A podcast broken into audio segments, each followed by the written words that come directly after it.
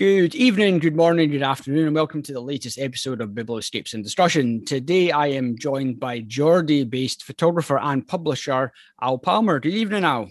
Hello, how are you doing? I'm very well, thanks. And yourself? I'm good, thank you. Good stuff. We are obviously just talking about the football just beforehand, but uh, your your local team weren't one of the the the chosen six, so you'll you'll be in the good books with the rest of the Premiership at the moment. I get the gloat and wind everyone up who supports the big teams. That's it. There's always got to be some benefit with with supporting one of the weaker teams at some point in life. There's not many of them, no. no that's very true. So tonight we're, uh, or today we will be um, having a good chat about Al's publishing side, which is Brown Owl Press, of which um, I've got quite a few books from, uh, including the likes of Iain Sarjeant, some of Al's own work, and also Brian Did- David Stevens. But before we get into talking about that, Al, it would be great for you to give us a bit of a background and introduction to your work, both your photography side, but also from the publishing aspect as well. Okay, um, I'll start with Brown Owl Press. It started in 2013 in August. I'd had the idea for a few years previous, um, yep. inspired by the likes of Cafe Royal, yep. Alec Soth's uh, Little Brown Mushroom in particular. Yeah. Um, and that year, I'd happened to go to New York. Um, I was exhibiting some of my work there, and I saw uh, Ron Jude's A Jump books. That was yep. a big uh, a big nudge. And um, was uh, Session Press, which right. is a Japanese uh, Japanese publisher, but based in New York. um, yeah. And so then when I came back, I actually drew the Brown Owl Press logo in a coffee shop in Hawaii. Right. Um, as you as you do. As you do. I spent uh, some quite a few weeks there, and um, I sort of planned it all out. Like yep. uh, I drew up a short list of photographers I thought I might be able to contact. Yep. Um, some that I knew, some that I didn't. Came home and used my own photos. A series called Flood of Sunshine. Yep. Um, as a sort of as a test case. Um, Good. Very much the um, first thing I did. So looking back at it, it's kind of I can see a lot of mistakes, but I think the work holds up, and I'm quite glad that was the first, first run on press yep. title. Um, I mean, I think one of the advantages was I didn't quite know what I was doing. Yep. Um, I went in a bit blind. Uh, uh, my, I'm quite um, isolated in the northeast. Um, yes. there, there is a slight photo scene, but I tend not to be the most social of people. Um, and so I'm isolated by by my location. Yeah. So um, that freed me up to think of Brown Owl Press in an international way. Yes. Because with zines, they're quite light. Uh, it's still it's not um, impossible to ship them pretty much anywhere in the, the world for a, a yeah. relatively small fee. Yes. You, you get into heavier books and then you, you need to deal with distributors and that yeah. kind of thing, which adds a level of headache and uh, it does eat into uh, the margin of each book. So you need yep. to think of the financial constraints yes. involved there. Yep. Um, after Flood of Sunshine came out, it seemed quite popular. Um, I then put a call out on Twitter for other photographers. Yep. And there's two French photographers, uh, Julia Guadino and Michel Ngui, who I did not know at all. Yeah. Contacted me with some work they did together um, was called uh, Junior Polly, uh, right. Young and Restless. Okay. And, and I started working to design a zine for them. Very good, cool. Which did quite well. Um, to, to this day, they're not people I know very well. Me, me dealings with them have been pretty minimal. Yeah. Um, but uh, the work's fantastic, and I think maybe maybe that distance helped because it helped us uh, work out how to set a relationship up Yes. In a, I'm not an employer, but it's very much a different dynamic to a collaborator. Yes. Yep. Um, so it's not a 50-50 effort split. It's it's a bit yep. different to that. Yep. Um, from there, have we published? I use the royal we. Uh, from there, uh, we published uh, our 22nd, 21st and 22nd titles last month right? Yeah. Which is Oblivion one and two by yes. Tyrone Williams. Yeah. um, yeah, so that's how I got there from here. Um, my own photography, I was a fine art student. I painted. All right. Okay. In the second year of the course, it was a course trip to Barcelona yep. and was in the Modern Art Museum. Saw an exhibition by a photographer whose work I didn't recognize called Robert Frank. Right. Yeah. Knew what I was going to do then. Before yeah. my work's not particularly like Robert Frank. Yeah. It was that sort of singular vision that made me realize that photography was the way I could speak. Yes. Um, and I just got like obsessed with trying to form my own vocabulary out of square, square like captures of time. Um, yeah, fascinating. Yeah, very good. Yeah, so obviously you've uh, you've been successfully publishing for a number of years now with Brown Owl Press. Um, I've got certainly four or five of, of your books, and I've got uh, I, have got your latest ones actually in my, my wish list, which is, as you can probably imagine, quite extensive. Um, so when, when you're approaching it, what what sort of work is it you're what, what sort of work do you have a particular theme or a particular style that you're looking for when when you're looking to to bring out new publications? Um, I've always said I focus on the narrative, but I think yep. looking truly at it, I think um, I think it's just this like magical thread I need in the work. I think it needs yep. to be like I increasingly realize how fascinated I am by the idea of like how do I get here from there. Okay, if yeah. The, if the yep. photos don't do that, um, I'm not drawn to particularly literal things. Yep. So unless it's something that fits into an interest of mine, I tend not to care too much for documentary work. Okay. Um, I think the only differences there. I'd, I'd, quite happily publish anything on like music scenes that I'm interested in. Yep. Quite a, a huge record nerd. Yes. Um, and uh, anything involving probably fighting sports, boxing, Muay Thai, kickboxing, MMA. So I've uh, kickboxed for many years. Right. Okay. Um, so if like if, if there was documentary work that I saw that fell in that wheelhouse, yeah, so something that's got a, a, direct connection to you, then yes. Yeah. So I could, I, I mean, as much because I could be like a barometer of reality. Yeah. Yes. Um, if it was, I don't know, if someone was doing documentary work on ballet or um, flower arranging or something, I wouldn't have. I'd, I'd it's not that I wouldn't trust the photographer. It's just I couldn't quite tell how like there might be something there that would annoy me if I understood the subject matter. Yeah. Ah, okay. Yeah, I can understand that. That that kind of makes yeah a lot of sense in terms of if it's very specific documentary, mm. it's really and that makes sense. You have to have an understanding or a knowledge about the subject matter to know that it all works. Exactly. Whereas, as as you say, if it's very much about the narrative and the storytelling, then then it can be a variety of subjects because there's a there's a there's a given story that's been told through the work. Exactly. Um, so I always like to think sort of quiet little stories. It doesn't really matter so much the yeah. Well, it's not that it doesn't matter, but um, I'm not. I don't think story first. I just think like flow, like the. Yes. I, I guess I look at it in quite a poetic way. Yeah.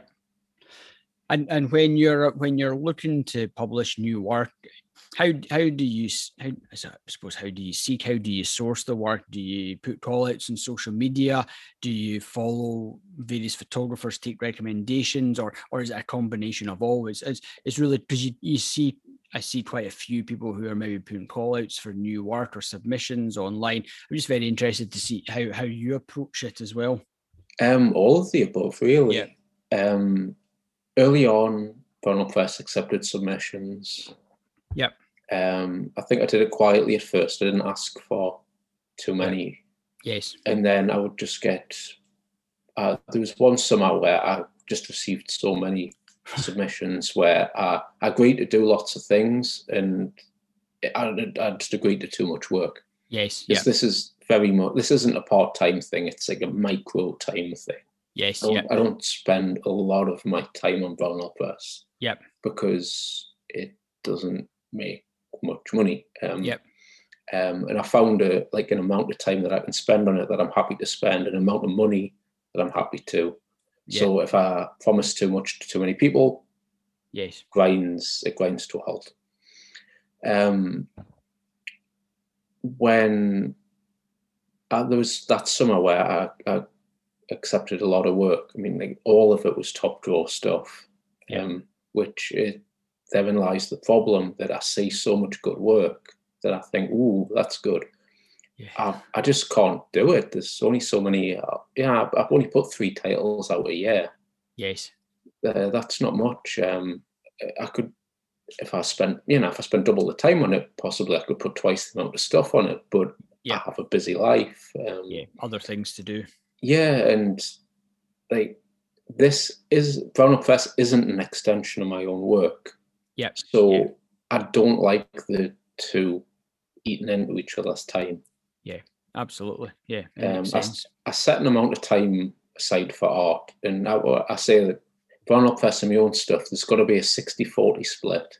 It doesn't matter which way it goes, but it can't swing yeah too far each yes. way. Um, that makes sense. It's, it's nice to have a good balance between what you do for yourself and what you mm. do for for your for for Brown Owl Press. To be honest, I probably need to implement a similar split for Biblioscapes and what I do myself because Definitely. I think I think in the last six months i've done very little uh, personal work in fact very very little. But at the same time i kind of recognize well there's a there's a maybe additional time required to get it up and running and then mm. it's a case of right okay well at some point something's got to give because as you say you, you want to be doing both. You don't want to be taking over your life. Exactly. Um because then i can do it um a lot more efficiently. Because yeah. the, the worst thing is to jump in and assume that the more I work, the better it gets. And then sometimes you need to be working a lot smarter. Um, you know, if you if you set yourself an hour to send emails, that's great. But if you could have sent the emails in quarter of an hour, then you've just messed around for forty five minutes. Absolutely, that's, that's smart work. And, and I mean, I am horrendous at replying to emails, so that's probably not the best. Uh, uh, that I must owe a million people a million emails. Um, I promise they're coming at some point, everyone. um, but uh, with regards to the submissions, um, now it tends to be. I know that many people in the photo world that I'm probably only a step away, or like one person away from any other person in the. Yes. Yeah. So I, I can prob I can pretty much pick and choose what I put out. Yeah. Um, I haven't really had any submissions that massively stand out. Yeah. Recently, but by that token, I don't put a call out. Yeah. Yeah. Um, but some of that is I like to see a lot of photographers will just send like a blanket project out to every photo- every publisher. Uh, publisher and hope that someone takes a chance on them. And I try to give the advice that like find the publisher that's right for you. Yeah, like absolutely. It's, it's not just about what Brown Owl Press can do for you. What can you do for Brown Owl Press? It has to be a symbiotic relationship. Yeah. Because otherwise, you might as well put it out yourself, or yeah. you're just using my marketing arm. I use that term very grandly. Yeah, um, you're using yeah. my mailing list and social media reach. Yeah. When I, I want it to be a little bit deeper than that. Yeah, well, absolutely. And the thing is, I I, I see it from buying from. I, I, I as much as I enjoy, as much as I, I like to support as many publishers, small and large, as possible. Um, I think if you don't, it's it, um, when I always go into my website, when I always go into the website to look down the list of publishers, I'm always amazed at the number of publishers that I hmm. actually. Mm have because I sometimes think I'm only seem to be buying from these publishers at certain times. But yeah, you as you say, you touch on a very good point. It's if you're sending something out to just every publisher, you've actually got to be clever about it because there's certain work that works well with certain publishers. If you look yes. at yourselves, if you look at Cafe Royal books, there's no point in sending out something that's a 200 photograph, big color, huge, big steel thing yeah. to Cafe Royal books, whereas when everything they do is primarily yeah. black and white 24, 32 pages, A5 size, and and likewise, and so on and so on. So it's it does actually it's it's find the right publisher that suits your body of work. People have got different subject matters. I would say um, certainly the field notes from another place press quite very documentary style. So if you're going to send something that's not that style, well, mm. you've got to think it's maybe not the best fit. Whereas someone else, yourselves, or one of the other publishers could be a better fit. So yeah, I think it's a, I think it's a very valid point you make there. Yeah, um, yeah, I think a little bit of research goes quite a long way. Yeah, um, I always try to have quite a um, open door with people asking for advice. Um, yeah. I've it's something I've quite enjoyed over the years when people just are putting a zine together. They, maybe they're going to self-publish it. Maybe they're going to um, uh, send it around some publishers. Maybe they're not going to really do much other than print a copy. Yes. But, um, I, I quite like giving advice and maybe open our guide people a little bit because there's not really any one guide. It's something I've thought about. If I had better skills with the likes of YouTube, just doing a how to make a zine guide. Um, yeah. I still might. I, I, did a throwaway comment on Twitter the other day saying, uh, "Yeah, would anyone like to watch a video of my zine process?" And halfway through, me um, shouting out loud and deleting the file. Yeah, yeah. Um, but I, I, I did think we're doing a, a, little PDF that could be downloaded from the website. That's probably yeah, more. I, I, th- I, think all these things, and it's it's it's a lot of it can be just to be technical bits and pieces as well. The technical information, which I'm sure we'll come on to talking about, mm. that is is something everyone's very familiar with using Lightroom, Affinity, or whatever it is they use for doing their photographs. But when you get into a bit of publishing software, and having to lay things out. It's, it's, it's, slightly different than the, than the print module in Lightroom, unfortunately. Definitely. Um, so so when when you're when you're getting involved in a new project, what stage do you like to get involved in? Do you because I know some people some people maybe send their work to a or if they're working with a publisher, they maybe send it to the publisher once it's all been shot, mm. or they get involved before they've started shooting it or halfway through. And I'm just interested to know what sort of approach you take? Is are you upfront or are you later on or where? Um, most stuff that I've been sent's been completed work, or right. not completed, then on the final hurdle. Yeah. Um, currently working on, on very very early days of a book where Andreas Olsson, who right. that I think some of that work's not shot yet. Yep. Okay. So that that's quite interesting. Um, but I'm not guiding them so I'm not sort of project yes. managing yeah. the work. I just I love Andreas's work and he's a pal. So yeah, um, we will see how that goes. Very but good. I probably won't start work on the book proper till it's all done. Yes. Um, I tend not to give a massive amount of um, like advice on individual photos. Yeah. Um, there's been a, a, few times where it's been the case, but generally speaking, the completed projects that yeah. I, I, get given. That's um, fine. And yeah, sorry. And when you get the project, um, do you will you then sequence it, or or is it coming to you sequenced, or or how does how does that work? So I know from speaking to a couple of other people who've had work published, it it, it ranges from sending the publisher 60 or 80 or however many images and they do the sequencing to sending a largely sequenced body of work where the publisher maybe makes one or two minor tweaks? Depends on the work. Um, yep. There's been the two sort of documentary titles have put out um, Hard Work by Amina Rochet yep. and uh, Old Domino by Jackie, Jackie Roman. Yep. They were both completed. They both had, uh, they both actually designed their own books.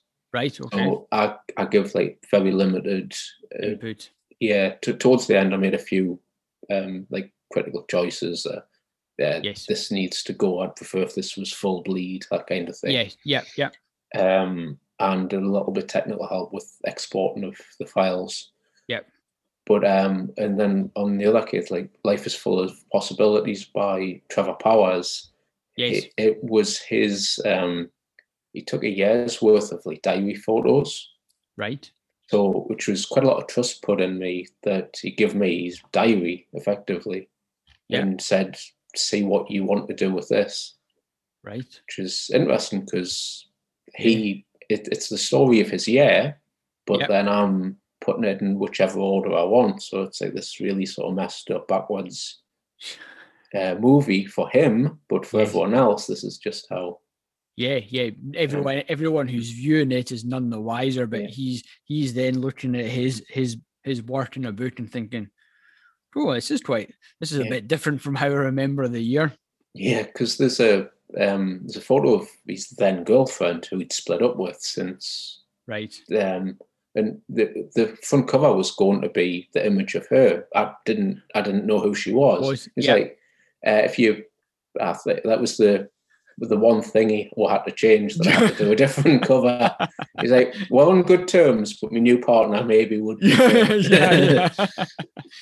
Well, I suppose, and and things it leads on into an interesting point because if if someone's just handing you over something like that, as you say, there can be people in it, there can be subject matters in it that if on that given day could have a very specific reason for being there mm. that you are none the wiser of and you you don't know how it relates or it translates to how how someone was feeling emotionally at that point it could be it could Definitely. be a very a very tragic experience or a very happy experience and they're saying oh i wish that was in i wish that was out etc mm. etc but it's, it's interesting to hear hear that and i suppose you do you, I'm, I'm assuming that you must enjoy when you're given a body of work to then sequence it and decide and at that point are you deciding how how big you want to make it based on the images that you're seeing?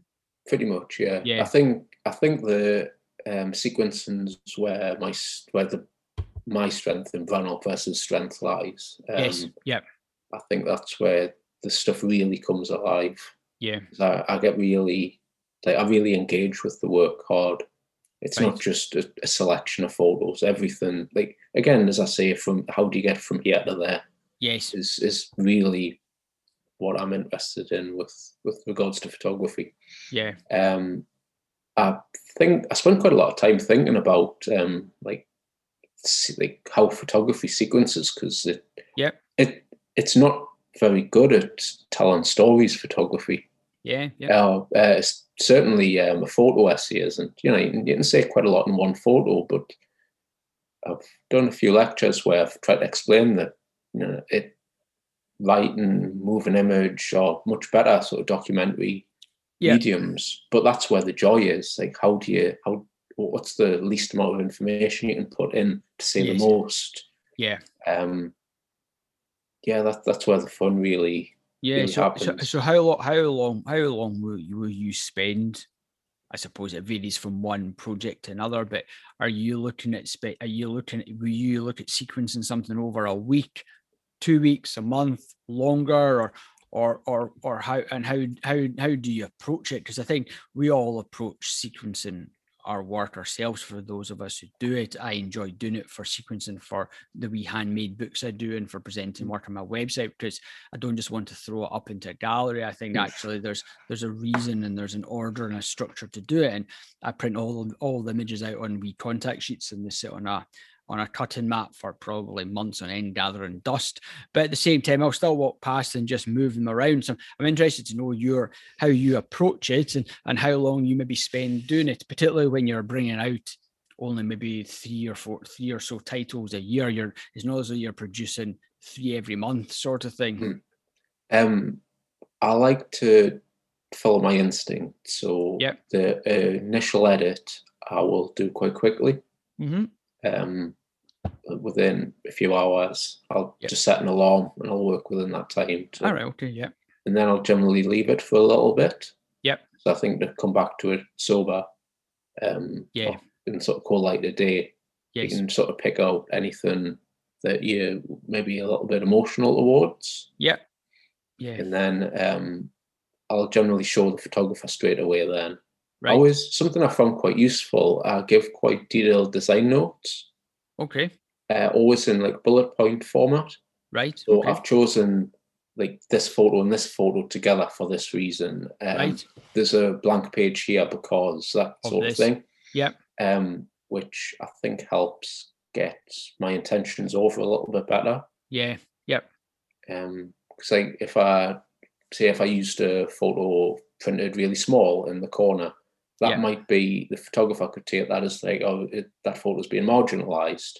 When yes. I could be like, no, it's being used for this particular um, storytelling purpose. Yes. All right. Yeah. Um, yeah. And so then from there, they can give their their notes on what they think. Um, what works, and then and then I hmm. suppose it's a back back and forth in terms of if there's anything that yeah. they, they would maybe like to see or any comments they've got i suppose. It's because i suppose you're you're interpreting their work in a narrative and in the story. So mm. i suppose there may be instances where they think well actually this part of the story works well with this image or or what, yeah. or whatever it is. Um yeah in, that, yeah sorry carry that, on.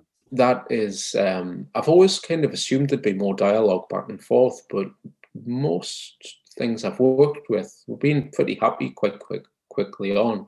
Yeah. Um, yeah.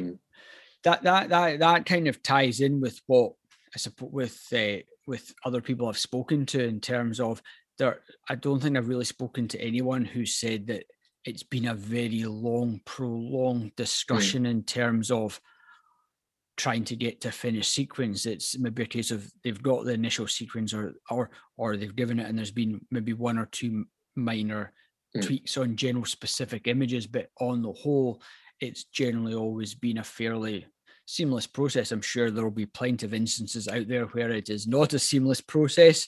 Um, but no, it's, it's, it's interesting to hear your approach and you work within time scales and and yeah, you're you're providing your notes quite succinctly so that they can interpret them and, and understand why you've made the decisions. And, and when you're sending it back, are you sending it back in a quite a for a set layout in terms of size and etc. All done as you would envisage it being printed? Yeah. Um, yeah. I, I'll I will ask the photographer how they what sort of size they imagine the book. The book. Um, but there's um, I mean there's been a couple of cases where I've had like the initial discussion with someone and yep. it's been they've had the idea of something that's just like untenable for Brown Owl Press to Yes, yeah. There was someone who wanted like gold leaf printing on the front of the I'm saying, mm, sorry, my friend, this is not the publisher for you. Um, yes, yeah. Um, luck. Which is it, it's fine. It's just the, yeah. that that's not going to work for me and them. Yeah, that's it. These these things happen at the end mm. of the day. It's uh, someone's interpretation of what they think. But and do you have a do you have a and I've got obviously I've got a few of your books, but you do you have a general set structure, set size that you're looking to try and accommodate it with, really? Um, I mean, the majority of stuff's been A5 zines. Yes, yeah. But uh, don't necessarily need to stick to that. It's um, put I'll yeah. put other things out. Um, yeah. working on a book currently with Jenny Riffle. Who right. it, it, this has taken a long time. We've had this in the pipeline for about four years, maybe, maybe, maybe longer. We just right. don't. When she's busy, I'm not, and when I'm busy, she isn't. Yeah, uh, we will get to it. Um, it was there'll, there'll be some good work, and yeah, um, but but that'll be that'll be sort of the next the big in terms of actual size. Um, yeah, physical dimensions. Yeah, the title that we'll put out. But yeah. beyond that, I think it's mostly looking towards zines. Oh, yeah. but I think a box of zines might be an interesting one with a handmade box. That's yeah. I, I think I think that there's quite a nice feel to that, and there's a.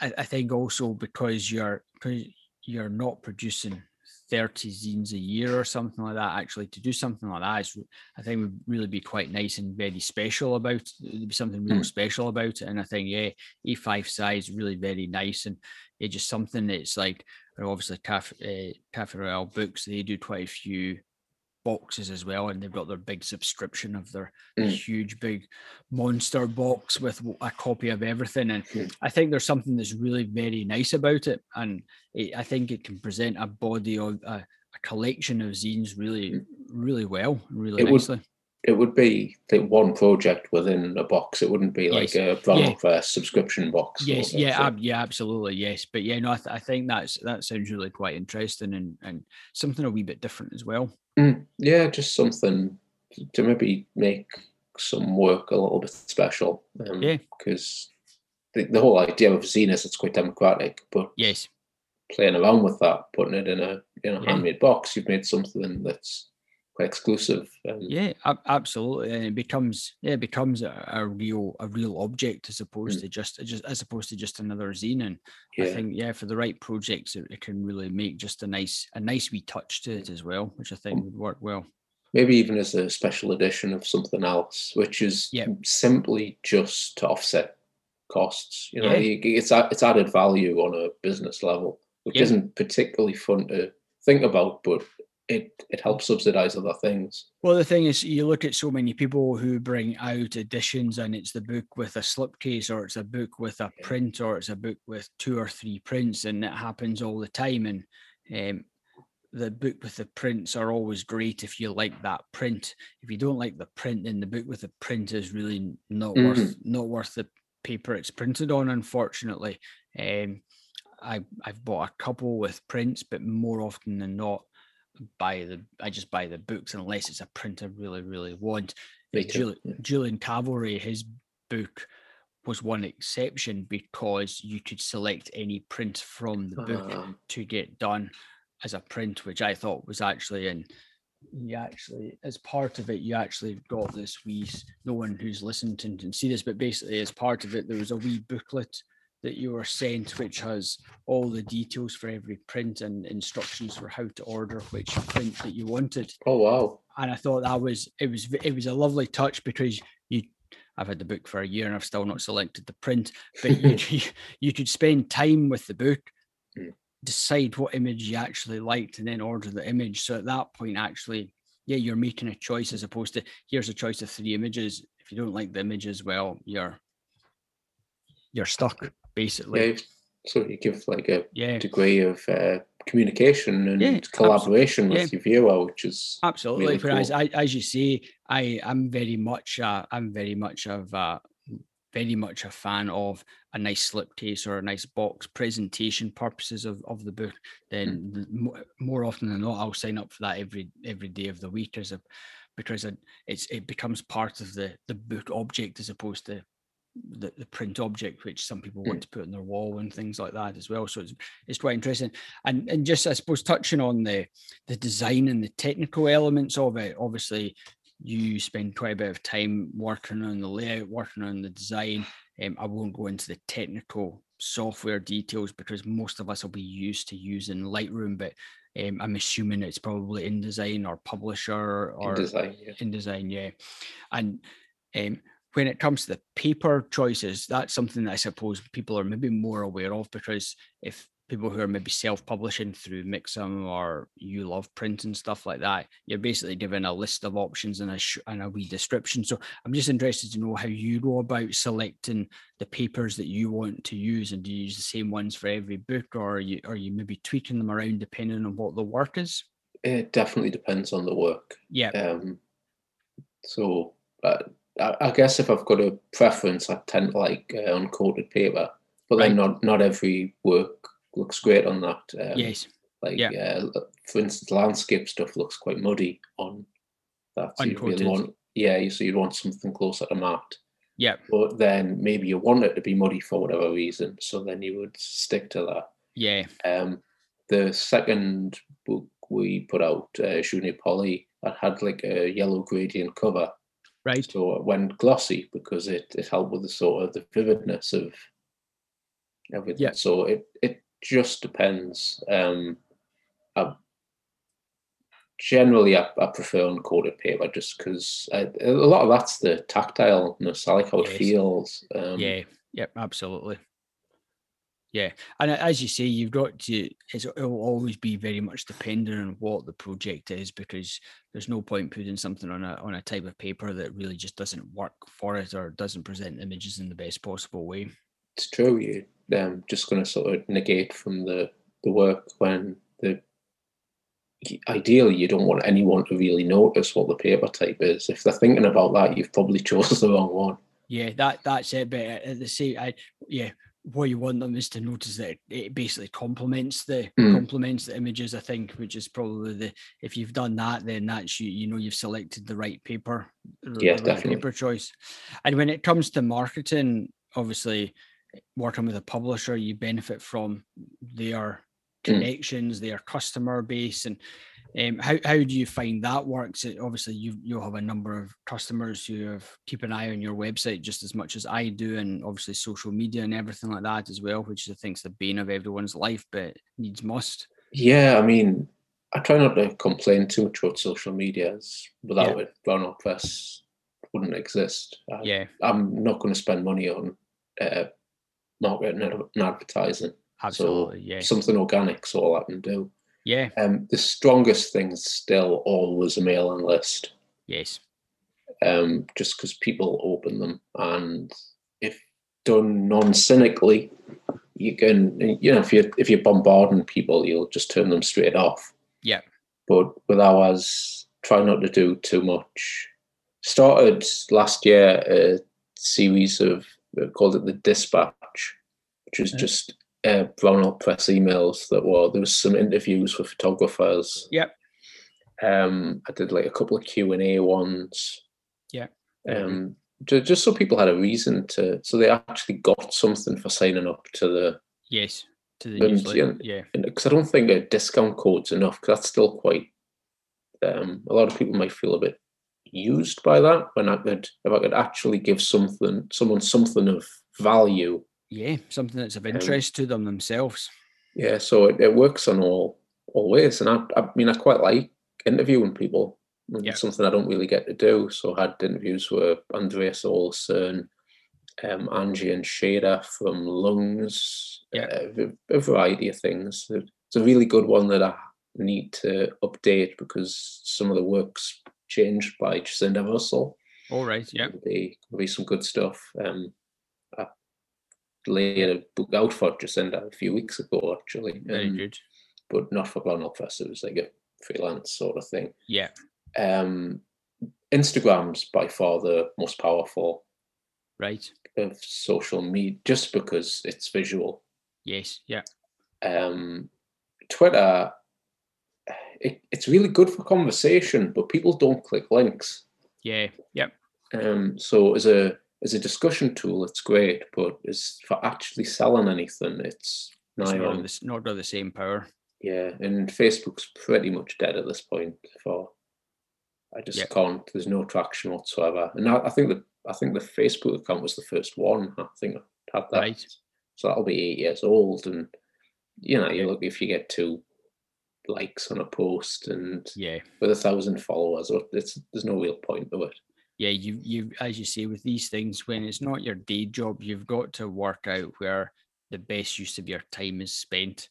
Exactly. And it comes back to if you've got an hour of your time to do social media as an example, including your newsletter, well, you're probably best spending a bit of time doing that on your newsletter because, as you say, they're the people who actually want to receive something from from you and have signed exactly. up to do it. Um, and then, as you say, work out where where's where are the most visitors coming from, and if, if yeah. they're coming from Instagram, the, the sign is probably focus your time and energy there, and then yeah. work work your way down because, like like you, I have only so much time that I can justify spending doing it and promoting the blue biblioscapes, etc. And you've got to look at where the visitors come from. Where do people actually visit the site from? And for me, actually, most people visit the site from Facebook. Right. Massive, yeah. And I think a lot of it's because there's a lot of book photo book groups on Facebook mm. That they will click on the links, um, and then it goes down dramatically. It's I think out all the people at the moment who visit from social media, I think it's about 70% are from Facebook. Wow. Rel- relative to Instagram and Twitter. I think Twitter's next and then Instagram's mm. bottom. Now, Pete, that's not to say people won't view it, mm. but they're not they're not necessarily coming on and engaging with the site. Mm. Um, so it's an interesting one. So you think, right, okay, can I really be bothered to put in more, particularly when Instagram makes it so hard for you to schedule and post yeah, links yeah. and all that sort of stuff. It just it does my nothing. But anyway, um, so yeah, it's in, it's interesting that yeah, it's it's it's focusing on on where it is, and I suppose you've also got to the the photographer whose work you're publishing, they've got to engage with their audience base as well. Yeah, um, I'm lucky. The past couple of things I've put out have been by photographers who've had quite good social media reach. Yes. Um, I mean, uh, Tyrone Williams, his he, he quite popular on Instagram. Yep. Um, he, I, I don't choose anyone based on how many followers yes. they've got, yep. but it, it's quite handy his reach and Isa Gelb, her yep. her reach is very high. Yes. Uh, to to the point where that was the most successful title we've put out by right. Um, that that really did make a difference. But I, I, still wouldn't pay any attention. I've I've put work out by people who don't have websites. Yeah, um, I've put I've put work out by people who've never exhibited a photo before. Yeah, or published a photo. Uh, Julia there. Yeah. Um, there's almost no online presence of her work. She's just a friend who puts good photos out, so I published her. I, I see yeah. her. But so, sometimes it's the nicest way, and sometimes it is. It's for me, it's it's the joy of coming across something that you come across by sheer mm. pot luck, and you think, "Well, this is this is really nice body of work," and yeah, the you yeah you you hope that you can find some more work, but not not always. And as you say, it can just be the only thing that they've they've done, and you're lucky enough just to be able to pick up a copy of it or or it's see it even that's that's it and sometimes those are the nicest finds that you you're then looking back in a few years time and you pick it out from the shelf and you think, yeah, this is a really a really nice find and just just something really worthwhile enjoying. Definitely. And one interesting thing with Instagram is the idea of takeovers. So I like to yes. be able to give the Brown Owl Press account to someone for a week. Yep. And right. um, yeah, they, they get they get some new eyes on their work. Yes. I hopefully get some new eyes on my yep. page. And yeah, it just works for everyone. And it's you know, it's fun. Like yeah. social media is not a massive amount of fun a lot of times when it comes yeah. to a business, a yes. small, a small business at all. But um, it's something I'm finding with Twitter. I, I'm tweeting in my voice a little bit more. than I used to uh, maybe speak a bit officially when I can be a little bit more wry and sarcastic on Twitter, and I think people appreciate that. Yeah, I, I, I just realised that it's it's a bit easier to be personal on there. Yeah. And you know, sometimes I can be a bit abrupt. There was uh, uh alt right troll complaining once, right. and I put a very very uh, sharp message of what I thought of that. Um, but that that's yeah, I think mm. it's sometimes it's a it's a it's a challenge or a case of getting the right mm. balance as well in terms of how how you want to come across. And yeah, as you say, it's it's an interesting one. Sometimes people engage, sometimes people don't, and then you think, right, okay, why aren't they engaging? Should they be engaging in this? Should I be doing something differently? What happens if I try this? And it's a vicious circle, to be perfectly honest. But it's it's the way it's the way it is. So, um, but yeah, it's, it, I think it's you talk about it's an interesting way. Yeah, you you hand over your Instagram to to one of your one of the photographers and yeah it, it works as a collaboration it works mm. both ways you're putting something in but they're also putting they're also putting something into the process as well I've I've opened it up to people who haven't published with yes. Before, just yeah. people whose work I yeah. like. Um, to the point, I'd be more than happy for you to take over the thing for a week at some point if you wish. Yeah, be delight be delighted to. Yeah, it's it's I'm I'm always interested to see to see what other work people produce and just mm. to to share something that's a wee bit different and as you say it just allows networks to grow and you you you become connected with new names and I suppose it comes also back to some of the the pod the podcast that I do and it's uh, it's when you hear other books that people other photographers enjoy and, and and are inspired by and it's opened my eyes to a whole host of new names and styles and genres and photographers that I would never have normally come across through my mm. own through my own personal interest. But it allows you to explore and you can take take a bit of inspiration from as well. So it's it's always it's always good from that point of view. And I think there's always something for someone to learn and, and gain something from. Without a doubt. I mean there's there's so many people taking photos um, out there, which yeah. is I mean some people can get quite frustrated by that. Um, yeah. But I, I love thinking like, what is the purpose of photography? Like, what's the point of me taking a photo of this when however many people have taken photos of it, be it for art, be it for uh, Google Street View, be it yeah. whatever. I find that quite freeing. Yeah, yeah, Um, it, yeah. With there's there's there's a lot of lot of options there, and I mean, in terms of even like our wheelhouse, the sort of fine art photography. Um, you know, there's there's so many people doing it from all all sorts of from like the more street based stuff to people who are probably would regard themselves more artists than photographers. People who use like photography in a artistic way, which Yes. I probably fall more into now. Yes. Um, so yeah, there's there's just there's an endless endless amount of it's it's pretty it's really fun when you find maybe a photographer who's got hundred followers on Instagram. And you, you look at their work and it's like, wow, this person's fully formed. yeah. Yeah. Why have why why is there only hundred people following them? And then you look at some people who've got hundred thousand followers and you think, Something doesn't add up. yeah, I know that that's it. it. It can be, it can be, it can be a lot of luck. It Mm. can be they joined earlier on when the algorithm was a bit more favorable and it wasn't so much in terms of I'm paying you money sort of algorithm, which I think is very much the case. It's uh, it's always an interesting one, but he ho, they're in, they're in, they're in the business to make money as well, and it's the of course, they're no they're no charity. That's it, absolutely. So, so no worries. So I just had to put me light on there. yeah, sit, sitting in darkness. Don't worry about it. It's, it. It's fine. My cats have made guest appearances. Phones have made guest appearances and all sorts in the episodes. So I don't worry about these things. So yeah. So obviously we talk about photo books. I know you've obviously published a, a number of your own work, which I'm delighted to have. But what I'm always interested in is uh, we've talked about is what are your favorite photo books from other photographers on your bookshelves?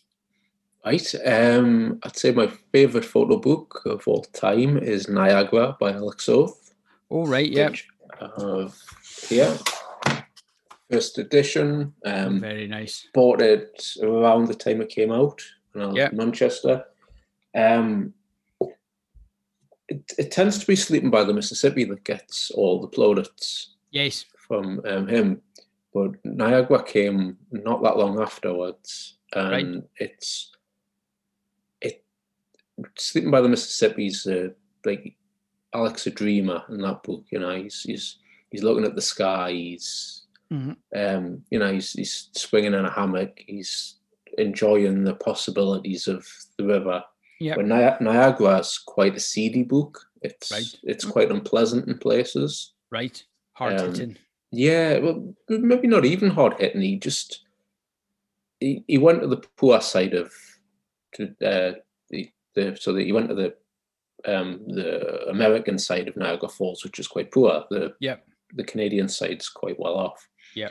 And um, just the photos have got this like, like nasty edge to them in places. Okay. There's, there's definitely a um, there's definitely a an edge to. It's he's not sneering because he's he's too sympathetic a photographer for that. But there's Yep. he, I think he's aware that he's he's dealing with the edges of an area. Um, Yeah. and Alright. it it's just there's something quite raw about it. It's got it's got what I'd consider his best portraits in, um, but it's also got like like unbelievably like traditionally beautiful photos, like by any standards. Gee, right, yeah. The landscape, uh, with the, a photo of the falls, which like by any any metric, that's a beautiful photo. You know, Yes. Ansel Adams could have taken that. Yeah. But then you've got portraits like, um, yeah, which is a, a, a nude portrait of a couple Yeah. who are like overweight, middle aged. Yeah, It's it's raw, you know. The yeah, it's, it's a very it's a massive contrast Yeah. between between that. I mean that because he, he made manages to make that portrait a really tender photograph, Yes. despite the fact that I mean the bloke's old man is facing right at you. Um, like it's like it, it- you can't help but think that's in, that's intentionally chosen. Yep. And um, the sort of kitsch, sort of tackiness of Niagara comes across in it, but then like bits of tenderness really show Yeah. um, it's just a really brave project in a lot of ways. I think it's the start of Alec Soth, the character. Yes, she's definitely become. Yeah, but it's it, like it's everything about it. It's it's beautifully bound. It's leather bound. Yeah, very nice. Um, yeah, I'm, I'm just a huge fan of it. It it really it really opened my eyes to what like photography in book form could be. Yeah, because it's it's not just one thing. It's it's there's there's real depth to the work. Yes. Like yeah. You, you can have you can have beauty and repulsion and uh, introspection. You can have them all together. You don't have to yeah just focus on one. Like the idea that photography is this really like thin medium that's just shallow and has no, no depth. Well, I mean that's that's literally in scope. Yeah. I would say.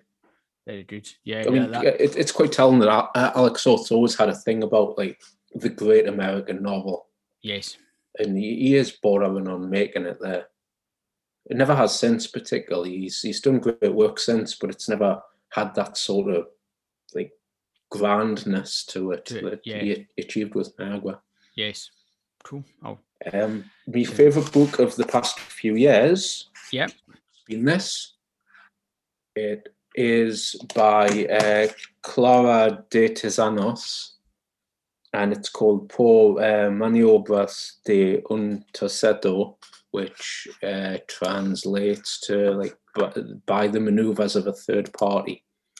And it's almost completely abstract photos of um, like found all right. found photos um and it's like they're physical like prints that have Yes. been pasted in Right.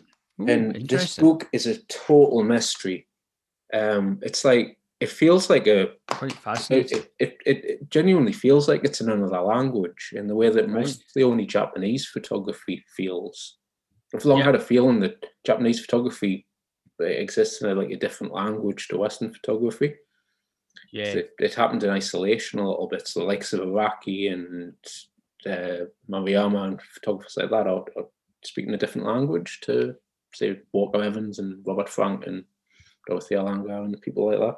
Yeah. Um, and this again, I mean, it's just so so out there. Um, I I don't understand it, but I want to, and I, which is this great dichotomy that just draws me in. Um, it it's it's So- bordering on not being full. It's composed of photographs. It's bordering on not being photo. It's not a photography project as such Yes. as she's an Yeah. artist. Um, Yeah. It sounds very much like a more of a an artist's book style sort of thing as opposed to yeah your, you, what you traditionally expect. But yeah it looks the the work looks really quite interesting. And as you say the it's very uh, very tactile with with work stuck onto the top of it as well. It's not just printed so and, and- dense. yeah not not just printed and bound. There's real depth to it Yeah, um, and it's it's very layered. I mean, in, in terms of like physically having Yes. the layers, but Yep. in terms of you, it, it's like the it, there's a bit of uh, like a family scrapbook in there, but it's not. It it just it touches so many bases without Yep. without being about any of them, and Very- I, I think I love the fact that it confuses me.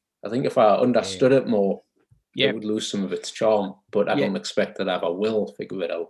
Yeah, I think I think there's always something nice about a book when you look at it and you're not necessarily sure what it is you're looking at or what it what it's about, and you maybe have a bit of a clue, but actually allows your mind to create its own interpretation of it. And I think there's always something really quite nice about that. Um, it, it- can be something such as that, or it can be the landscape when you're maybe unsure about scale or or what the subject matter is and the textures and the details. I think really to allow your own mind to wander and to create its own interpret, Mm. create its own version of the story or what it is you're looking at. It's a wonderful thing.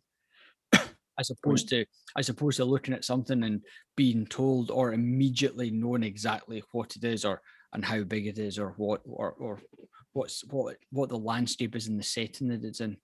Uh, as I said earlier, I'm I'm not particularly drawn to very literal work. Um, Yeah. And I think that's increasingly something I'm noticing. Like Yeah. anything I like now tends to be you really quite playful and Yeah. uh, alien.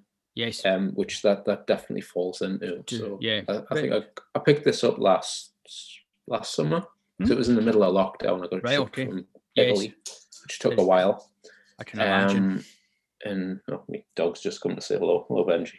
Um, um, and it, it, yeah, it just fascinated me. It, it, luckily, I think it turned up at the right time. I was, um, in my own work, I was dealing with some things that, um, they just give us the right amount of inspiration that I didn't, cool. I didn't buy it for that particularly. I don't, I don't yes. tend to buy photo books as research. Yeah.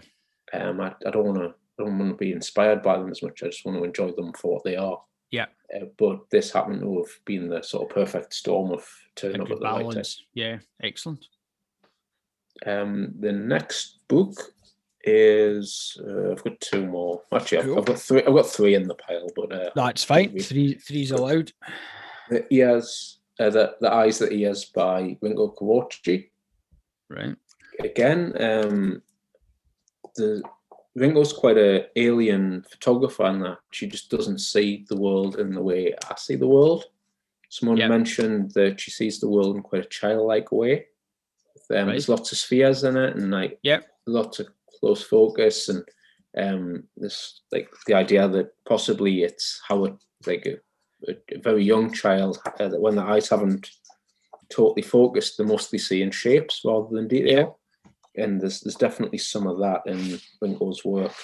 Cool. There's like a lightness of touch to it that yep. is, I really really appreciate. Really nice. I'm, yeah. I'm, I'm drawn to photographers who work in that style a lot because it's so easy to make to try and be like have a light, lightness of touch and just to yeah. make really boring photos. It look, yeah, it looks nice. I, I, must say I like a lot of Japanese photography as well. It's it's really it's, some of it's quite very unique and very unique style, particularly black and white, very very high contrasty and stuff like that. Without um, a doubt. But again, yeah, it can be it can be very nice and the Japanese love their books really. Yeah, exactly. They've definitely been like pioneering a lot of things. Yeah, absolutely. Yeah, definitely. It, they view their books very much as art, as opposed to just as opposed to a book yeah, it's, it's own art form. Um, yeah. When I think we're still full, we've had like a photo book boom of what, 15 years. I think yeah. there's a lot of people who do see it as a it's just a companion piece to an exhibition. Yes. Or it's or it's the the the jumping point on an exhibition. Yeah. Um, rather than I definitely see it as work in itself. Absolutely. Yeah, I'd agree. And I think the Japanese view it very much as mm. work in itself. Yeah, I think this is a good. I think uh, there's quite a lot of um, Japanese photographers who publish quite regularly. So they almost so like their zines are almost like like personal magazines. Yep. Yeah. And that the, you'll uh, like a photographer like um, Erin Kloss. Yep. She um, she uh, photographs uh, like street photography. Um, but I don't know. She's got like a quite a right eye on things, and for more street photography doesn't it leaves me a bit cold. I think it possibly does help that she's female because the men in street photography is, a, you know, there's a trope there that we all know the sort of aggressive man with camera. Yes, yeah, absolutely. Um, so she possibly um, uh, gets a little bit of a, a free pass with yeah, um, yeah, with that. Yeah, um, she she publishes really frequent zines.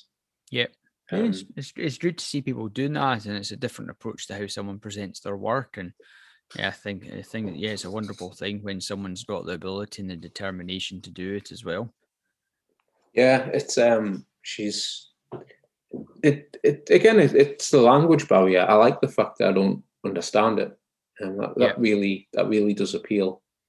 Because um, I I just don't like photography that tells me exactly what it is. I need to. Yes. Yeah. I need. I need some figuring out. Otherwise, I'm. I'd yeah. rather just look at a painting. Yeah. Yep. nice dog. yeah, he's he's very clingy. Uh, he's the marketing assistant of Brown Owl Press. Very good. Everyone needs a marketing assistant. I would like to say my cats can my cats assist, but they do absolutely nothing towards the marketing of uh, of Biblioscapes, unfortunately, or anything else. uh, yeah. Um, the next book, uh, actually, the the two uh, books I've got left, are I bought them both in New York when right. I was getting the idea behind Ronald First. Right. Yep. Uh, one is it's an Alec Soth book again. It's uh, House of Coates, where he was working under the pseudonym of Lester B. Morrison. Yeah. Um, so he plays a sort of character like a recluse, reclusive hideaway man. And yes, it, it's half text, half photo. All right. Yeah. A, a writer called Brad Zellar. And I just love, love how playful it is. And yeah. I mean, Alec Soth is my favorite photographer. But um, I like the fact that he's just since Niagara, he's been really determined not to do the same work again. You know, Yeah. he could he could make Sleeping by the Mississippi again, and it would do fine. You know, he would sell endless amounts of copies. Yeah. He, he could make one of them every every eight years and, and do fine. But he keeps sort of Pushing redefining, Yeah. yeah, redefining what he wants to take photos of, and but then still has this like, body of work that's quite cohesive and Yes. um, Yeah. it, it's quite an interesting book. I mean, the, the photos are all shot on an instant camera, so the, each of the photos is relatively poor. Well, that's the point. Yeah. Yeah. Um, it becomes something more because for I'm a photographer, I don't I don't care a massive amount about individual photos, Yeah. It's, um, yeah, it's, es- it's- especially other people's. I mean, mine possibly, but uh, I, I, where the magic happens, where where you the idea of the third photo, you know, you've got two photos next to each other the Yes. imaginary thing that sits in between. That's Yeah. where the yeah. Yeah. It's look. It's looking at it's looking at a coherent, a coherent body of work. That's that. That's where that's where it really becomes more interesting as opposed to, wow, look at that picture. Wow, look at that picture. And, and I think yeah, for me, it's certainly look at look at something that's a, that's a completed body and it, Mm. it might be half a dozen images it could be 60 images whatever it is the number's really irrelevant it's it can all be and that's present- that's where the skill is as well. Where Yeah. you're using the right amount of photos that applies to to what you're trying to say. Yeah, that's it. Yeah, it's it's getting it so that you're you're taking out images that don't add anything to the set, and it's not just having them in for the sake of having them having them in it. Exactly. Um, but that's something I try to do when I'm editing is try to Yeah. take out superfluous things. I've Yes. always set a rule. I try not to photo personally. I try not to photograph the same thing twice unless I know I've messed a photo up. Yes. Yeah. I've been someone who like photographs the, the same thing repeatedly unless I know I've actually made a mistake. Indeed. Yeah. Very good. Um, and the final book is um, Lick Creek Line by Ron Jude, right. um, which is ostensibly landscape photography. It, um, it's the story of walk walking a trail. Okay. Yeah. it's, it's it's super dense. He, he hints at a lot of things, um, so you're sort of getting the feeling of being a woodsman on this this trail. Yes. It's really dense, and for all I've just said, I, I don't care particularly about individual photos. Uh, Ron Jude is a tremendous photographer in that he, he puts a lot into one photo. Like, Yeah. uh, it, it would take me three or four photos to get that much information that he puts into one, which I find a, a fascinating skill. Yeah. Yeah. Yeah, I've seen some of his work. I think he's at 12 hertz or something like that. That's right, yeah. One- Yeah, one of his other books. I've seen that. I'm sure I've got that on a wish list somewhere. Um, that will no doubt get added to the bookshelf at some point in the future. But uh, but no, yeah, again, it's yeah, it's really nice work, and I think he's quite a prolific publisher or quite a prolific Yeah, um, photographer in terms of it, in terms of the number of books he's got from a whole variety of publishers as well. Yeah, he's put stuff out on. Um, I mean, that was published by MACK. And the Yeah. past three or four, maybe four or five, have been published by by MACK. Uh, previous to that, he did a lot of stuff with the Ice Plant, Yep, who are Right, a yeah. fantastic American publisher. yep.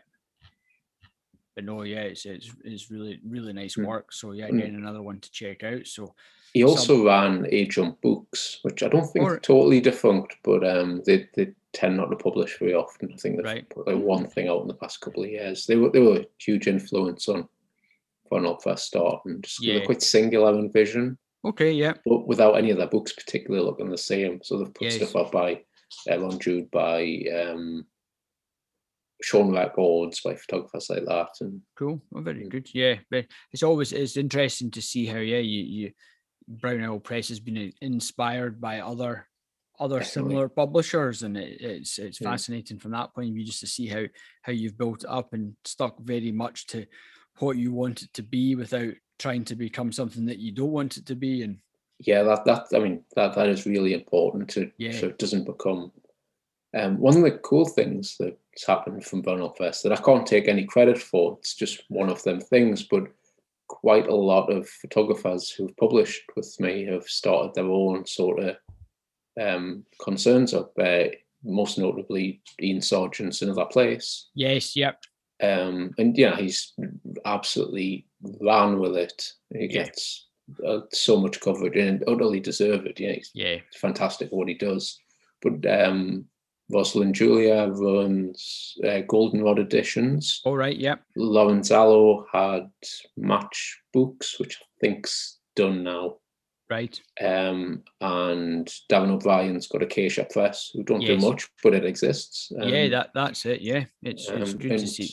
So I like to think myself like maybe I sort of help inspire. These. Uh, well, absolutely. Yeah. The thing is, you've been inspired by other publishers, mm-hmm. and you will inspire other publishers, and they will then so, inspire. Yeah. And you do it whether you're a publisher, whether you're a book designer, whether you're a photographer, and hmm. that's. Mm. That's part of what we all do, and ho- hopefully, yeah, it begins to spread. And um, at some point, they will be talking about how they were inspired to start up what they did by Brown Owl Press. Um, yeah, it's it's really cool. I mean, it's like a lot it's good seeing all my contemporaries. So the likes of um, uh, the Velvet Cell, Yana yes, is an yeah. old friend. Um, yeah. uh, Meanwhile, Press again, Mark. Yep. Uh, I think I might be on hiatus, but I, I know Mark pretty well. Uh, Antler Press is on hiatus, but that was that was a fantastic little concern. Yeah. I think a lot of people missed, but the editions were so small that I guess no one did miss it because they sold out. Yeah, yeah, Antler Fest was great, and um, Ollie uh, still very occasionally chat to on Instagram. Um, got a lot of time for that. Um, it's how I discovered Rosie Kliski's work, who uh, later published. Yeah. Just through that, um, really, really good. Sort of yeah. again, lightness of touch that they really had. That, that that's probably the closest I've came to looking at a publisher's aesthetic and being like, yeah, that's that's really nice. Yeah, just well done. So yeah, so it's been great talking about uh, obviously Brown Press. What are you up to with your own personal work? Because obviously you you do a lot of that as well, and very much separate from Brown Press. Um, I've got quite a lot of irons in the fire. Um, right. I've I've always been quite a slow worker in terms of I, I sit on work a lot. Uh, yeah, I edit slowly. Um, That's my like, style everyone has an Iceland project. I've got one from like 13 years ago. That's just I think I, I put one of the contact sheets on Instagram a while ago. Some cynical, uh, um, uh, which uh, I'll never I'll never do anything with that. But um, the past the past year, even though COVID hasn't particularly given me any more time, as uh, uh my job wasn't affected by it, I've really I don't think it's COVID related, but I've really worked I've really done a lot more work. Right. Okay. I, I, I can't claim I'm any more inspired or. Yep. Um, I've, there's no real change in circumstances that allows us to. I just. Yep. I seem to have mowed that on a little bit.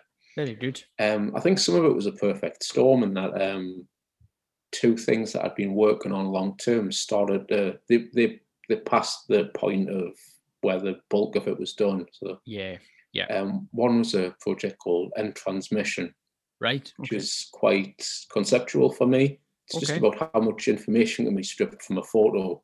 Yeah. Well, it still transmits a, uh, well, it can still communicate its message. Okay, right, right. Okay, sounds um, interesting. Yeah. Very much um, like book formed. There's a yes. dummy that's sitting with the publisher I won't mention. That's um, fine. And uh, possibly it, it, there's a few talks with a couple of galleries cool. that good might um, did a project called Stymie, right. which I'm looking for a publisher for because I don't want the Brown Press isn't Al Palmer Press. Yes, yeah, i absolutely, yeah. I, I, very much run it in a, a dictatorial sense. I, I'm utterly in control of Brown Owl Press. You know, Yep. it, it it might match my tastes and things. Yeah. But it's it's not a vehicle for me. Yes, Um, absolutely. yeah. I, I mean, I don't mind publishing some of my own stuff, and if I do, it's probably a cash generator for you know the I, I need to generate some cash flow, Yeah. um, or yeah, that's that's what that comes down to. But um, yeah, Stymie's about frustration and Cool. um, trying to work through the ideas of being frustrated. Very. And I, alright. I think it's it's pretty solid work. Yep. And there's a few other bits I've got on the go. I'm doing something which is quite documentary based for me called These Tiled Monuments. Right. Just trying to photograph bits of uh, the remains of brutalist architecture in Newcastle. Right. But it's more me coming to terms with where I'm from than an actual documentary. So as always, my work's always about me. Yes. Absolutely. It's all it's about really. Um, I've got a massive ego. but no, yeah, those those projects sound really good. So yeah, it'll be interesting to see where uh, to see them come to fruition at some point in the future, and uh, be it book form or up on a big wall in a gallery, which hopefully shouldn't be too long before these places begin to open back up again. fingers crossed. Um, that it's it's just really odd to be able to show new work off. Yeah. it, I think it tended to be in the past that like every two three years I'd have a new body of work. I would stop trying to show it. Yeah. Um, but now I've, I mean, I've got a couple of other little things that I didn't even mention. So I've got like five bodies of work Wow. I can realistically show people Cool. which Very good. is which is uh, pretty good. And I've Yeah. got a little bit of um, sort of commercial work coming, um, um, but I don't know. I use the term commercial grandly. Um, hopefully, doing some record sleeves for oh, some cool. some some labels that are really um, responding to the artwork, Yes. uh, responding to the music. Um, Yeah. that could be pretty interesting. yeah it's something it's something a wee bit different that's that's Yeah. the thing as well it just opens you up to a, a different a different field and a different area which I th- which I think does no one any harm. And as you say to have a couple of projects quite advanced then to have a few other uh few other things on the on the back burner as well that you're you're beginning to work through as well. It's like yeah i'm terrible procrastination and i've got so many projects that i really need to uh, work on. I've got i think there's about four memory cards underneath my computer that have still got images on that date back probably the best part of nearly three years now i think. Um but they'll they'll get taken off at some point. I i'll quite happily could sit on images for years before i really have a look through them and then and then slowly take my time through because yeah your your your approach changes and Yeah, a lot of things aren't type sensitive as well. Yeah, uh, I absolutely, mean, yeah. especially if you're not working within like a documentary sense. Correct a lot of things it doesn't matter. You can you can wait. That's it. Absolutely. I'm in. I'm in no rush. To be honest, I've got no time at the moment because I decided to start a side project called Biblioscapes, which seems which which takes up enough enough of my time at the moment. But uh, I'm getting slightly better at uh, scheduling things and planning things. So at some point, um, at some point, I'll get some free time. But it's been a pleasure chatting to you this evening. I'll thank you very much for your for your giving up some of your time. It really has been wonderful to hear about Brown Owl Press and to get a different perspective because everyone who listens to the podcast, um, they've heard from um, primarily the photographers and the authors, a few designers thrown in there. So actually, to hear from a publisher's perspective as well, I think just adds a adds a different dimension in terms of how they approach it and how you approach it compared to how someone maybe approaches it if if they are looking for a publisher as well for themselves. So yeah, thank thank you very much for your time.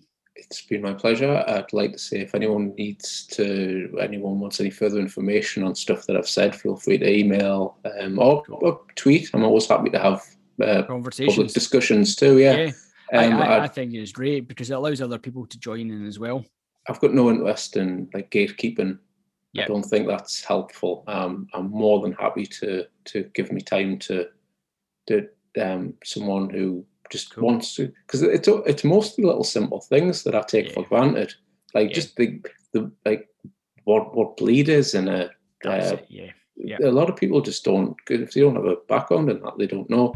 yeah, And for the sake of me giving up five minutes of my time, it's just it's the nice thing to do, and I think other people would do that for me. So Yeah, as as you say, it can be a lot of just wee, very, very small, simple questions that people are just unsure about that can have a huge impact on whatever they're doing, even if it's just getting something self pub self printed for themselves, a couple of copies or whatever for friends. And as you say, the ability to just be able to offer wee bits of advice, tidbits of information here and there. I think yeah, it's a wonderful, wonderful thing, and yeah, it's it's a very great, it's a it's a great community as well. And I think I think that's what I'm key. That's what I'm keen to try and build and.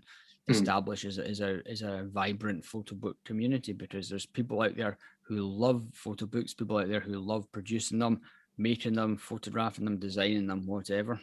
I think um it's something I'm quite guilty of that I sort of forget about the community aspect of things. With the like I said earlier, I'm quite isolated in terms yep. of um like I've got quite a creative social circle, but yep. there's not that many photographers in it.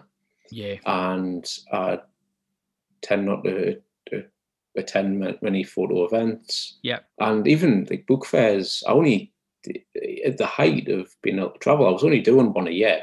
Yeah. Which would typically be like every other year would be the Brighton Biennial, and then on the off year something else, be it Liverpool or yeah. Um, which I, I would always enjoy chatting to people and um, not being understood by people in London by when I tried to talk to them. Um, take a, but, trans, take a translator with you. Yeah, there was there was one time there was um, Trine Stevenson who right. Um, she was running her magazine and she was at the table next to me. She's Norwegian. Right. And there was a fella came up and was talking away and the, you know, no no problems communicating whatsoever. Then he comes to my uh, table and he just he understood nothing. And he thought for a second and then he said, do you speak English? I'm like, wait. like, oh, well, maybe I don't, but that's. um, but yeah, the, the community aspect of it, I do. It's something I should focus on more, even if it's just tweeting. Yeah. Because I'm, I'm, I'm good with people. I like to chat about photography, and it's something I don't do enough. So yeah. Uh, anyone out there, feel free to chat to me about yeah. photography. Yeah, I'll send you a few tweets. Don't worry about that. Feel free. Feel free. anyway, it's been a pleasure chatting to you, Al, and really thank you very much for your time. Cheers. Always, I've really enjoyed this. Thank Thanks. you very much. Cheers. Take care.